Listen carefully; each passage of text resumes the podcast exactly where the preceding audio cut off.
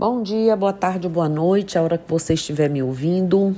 Hoje, segunda-feira, dia da gente manipular bastante elementos desde cedo, então, né, vamos falar um pouquinho sobre esses elementos usados na Umbanda.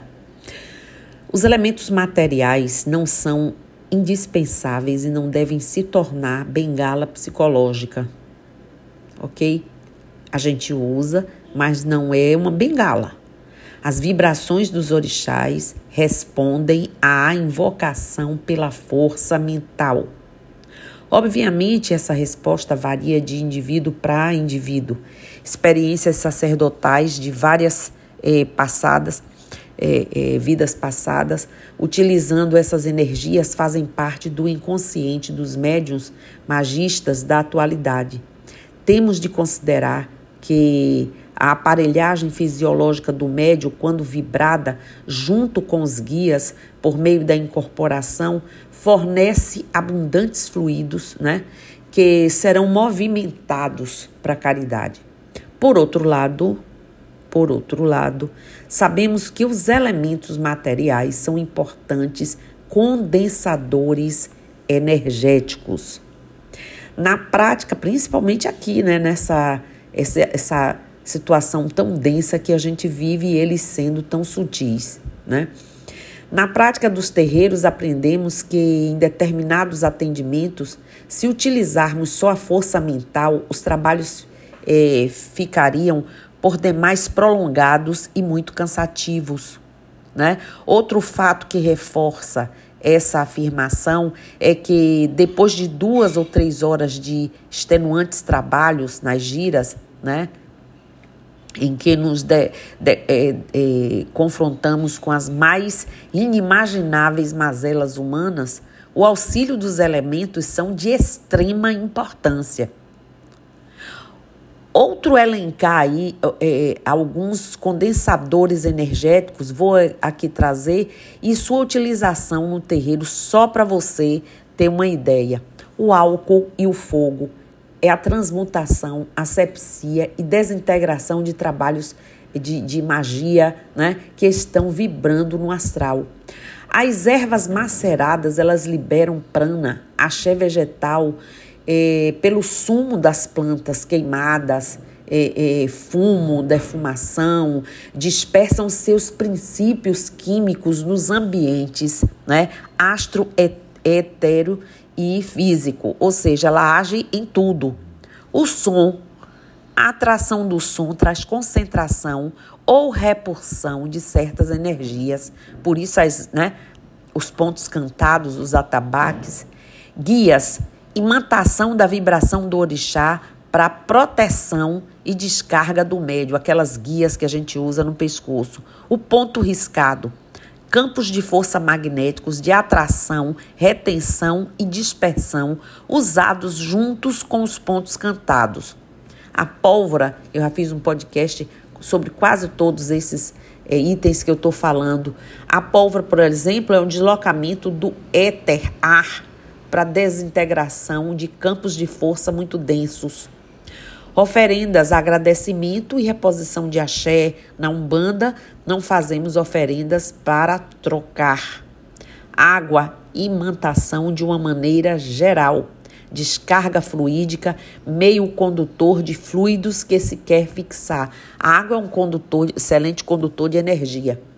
Por isso, minha gente, entre outros muitos, muitos, muitos, devemos usar os elementos materiais com muito conhecimento e a sabedoria das entidades, pois, quando bem utilizados, são valiosas ferramentas de apoio, liberadoras de energia para os trabalhos de caridade, preservando o corpo do médium de maiores desgastes e dando, dando é, digamos assim, efeito maior aos trabalhos.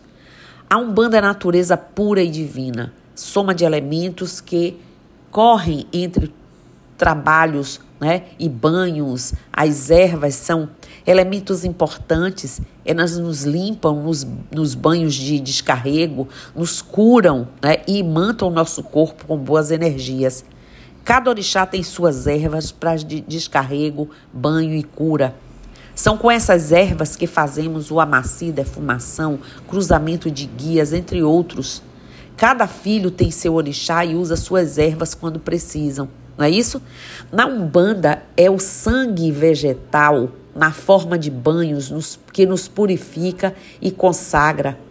Quem for banhado por, por elas afasta os males físicos e espirituais, é, que é um dos grandes mistérios em quase todos os ramos da magia em todo o mundo, é a utilização das plantas, raízes e sementes das ervas mais variadas.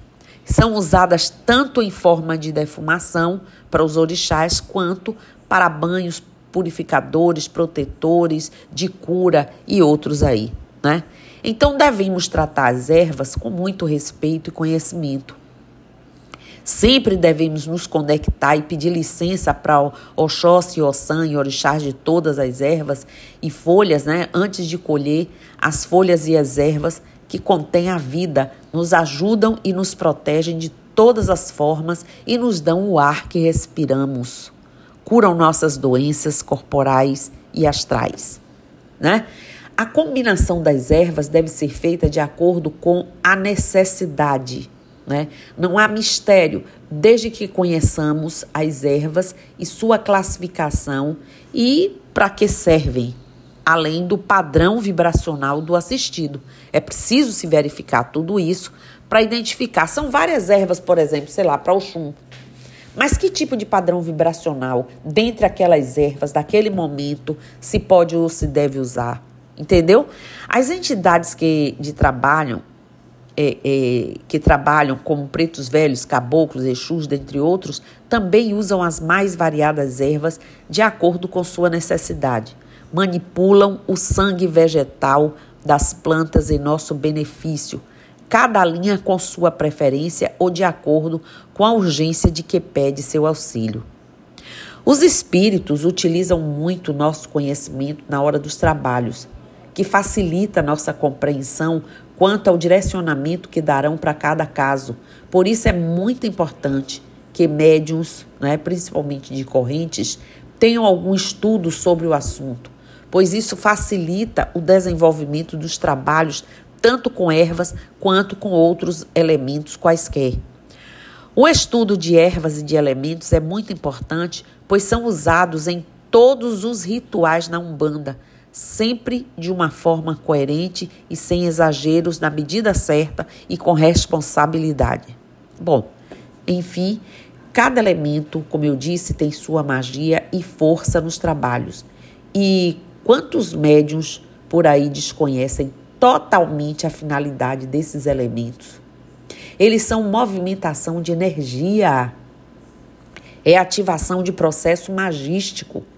Todos os médios não desconhecem o próprio significado das velas coloridas. Quantos aí não sabem o significado nem das velas coloridas que acendem para os seus orixás? Quantos desconhecem o porquê da queima de pólvora ou dos banhos de ervas ou de sal grosso? Quantos, quantos fazem trabalhos litúrgicos, mas intuitivamente porque desconhecem seus reais fundamentos? Quantos não cantam pontos, mas sem convicção ou vibração, só porque desconhecem seus fundamentos ocultos, seus poderes vibratórios e magísticos e mesmo seus valores rituais? Quantos, ao fazerem um despacho, não se sentem constrangidos, pois desconhecem o real significado e valor sim, né, que eles têm para quem os recebe? São tantas perguntas semelhantes a essas que é melhor parar por aqui.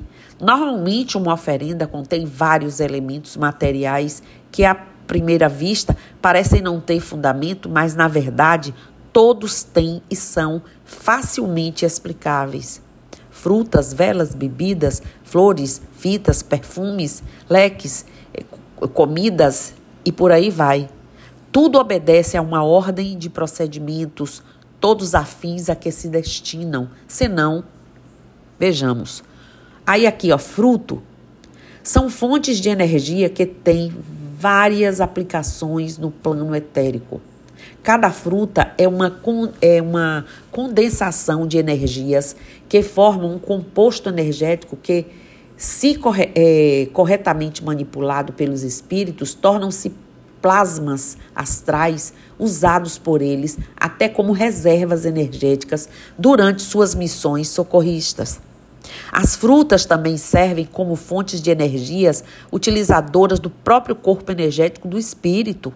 Olha a importância. E como é, densificadoras dos corpos elementares dos seres encantados, regidos aí pelos orixás e que atuam na dimensão espiritual, onde sofrem desgastes acentuados, pois estão atuando no meio etérico que não é o deles.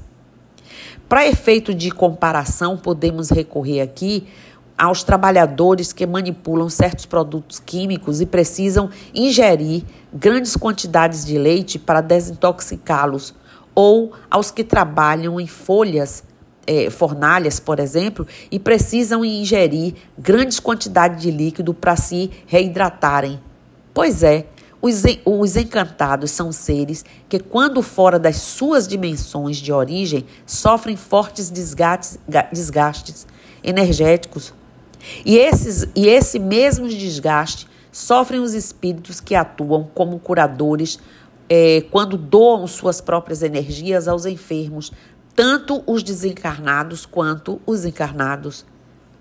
Já escreveram tanto sobre Umbanda, Espiritismo, Candomblé, Espiritualismo, etc., e, no entanto, ensinam muito pouco ciência espiritual né, no que escrevem.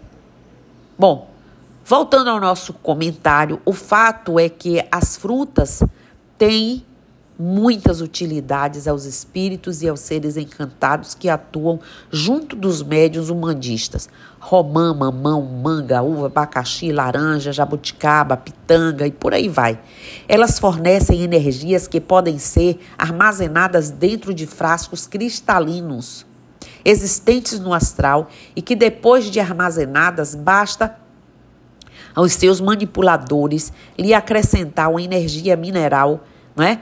que o conteúdo do frasco transforma-se numa fonte irradiante e inesgotável de um poderoso plasma energético ao qual recorrerão para curar espíritos enfermos ou pessoas doentes sempre que precisarem. Afinal, se fosse só para comer frutos, né? Para que um guia espiritual recorreria ao seu médium é, uma trabalhosa oferenda? Seria mais prático ele comer na própria casa do médium ou ir a algum mercado onde se fartaria de tantas frutas, não é isso? Que neles existissem, não é mesmo? Só que ninguém atenta para isso. Uma oferenda é um ato religioso realizado no ponto de forças ou dentro do terreiro onde tem todas as forças de um orixá que irá fornecer ao espírito que trabalha com o médium é, um de seus axés utilizando, né, utilizado de imediato ou posterior, posteriormente trabalhos ou mais diversos. Uma oferenda obedece a todo um ritual magístico que, por isso mesmo, ou é feito religiosamente ou não passará de uma panaceia e de uma, uma fantasia. Orixá algum admite panaceia em seus campos vibratórios e domínios energéticos. Reflitam sobre o porquê da oferenda ritual, seja ela como ou qual for, um procedimento religioso e tem de ser entendida e respeitada como tal, pois lá no lado oculto né, e invisível sempre há uma divindade que nela atuará diretamente ou através de seus encantados ou de espíritos incorporados às suas hierarquias né, ativas. Esse procedimento é correto recomendável e fundamentado em preceitos religiosos. Só durante uma oferenda ritual, os guardiões dos axés, após certificarem-se de que eles terão um uso é, é, amparado pela lei maior, os liberam para o uso particular dos espíritos atuantes nas tendas, nos, nos terreiros ou como for, nas casas. Ou alguém acredita que axés são liberados para uso profano. Atentem bem para o que foi dito aqui. Só um desconhecedor dos procedimentos ritualísticos desconhece o fundamento das oferendas rituais. Afinal, para o que um Exu de lei perderia seu tempo acompanhando todo o ritual de despacho de algumas garrafas de, de, de cachaça na terra? Não seria mais lógico ir a uma destilaria e embriagar-se? Não é isso? Ou com os vapores etílicos é, lá emanados em abundância? Existe, minha gente, toda uma ciência divina nos processos ritualísticos e um Exu de lei a conhece muito bem, além de saber manipular as energias que extrairá dos elementos materiais que lhe forem oferendados, ou ao orixá ou às entidades. Então, que vocês tenham isso em mente pesquisem mais, tem muito podcast falando individualmente de cada elemento e vejam que riqueza de informação, principalmente para nós que trilhamos as religiões de matriz africana. Então, axé, namastê, saravá, motumbá, colofé, mojubá, mucuyu no zambi, eu estou aqui.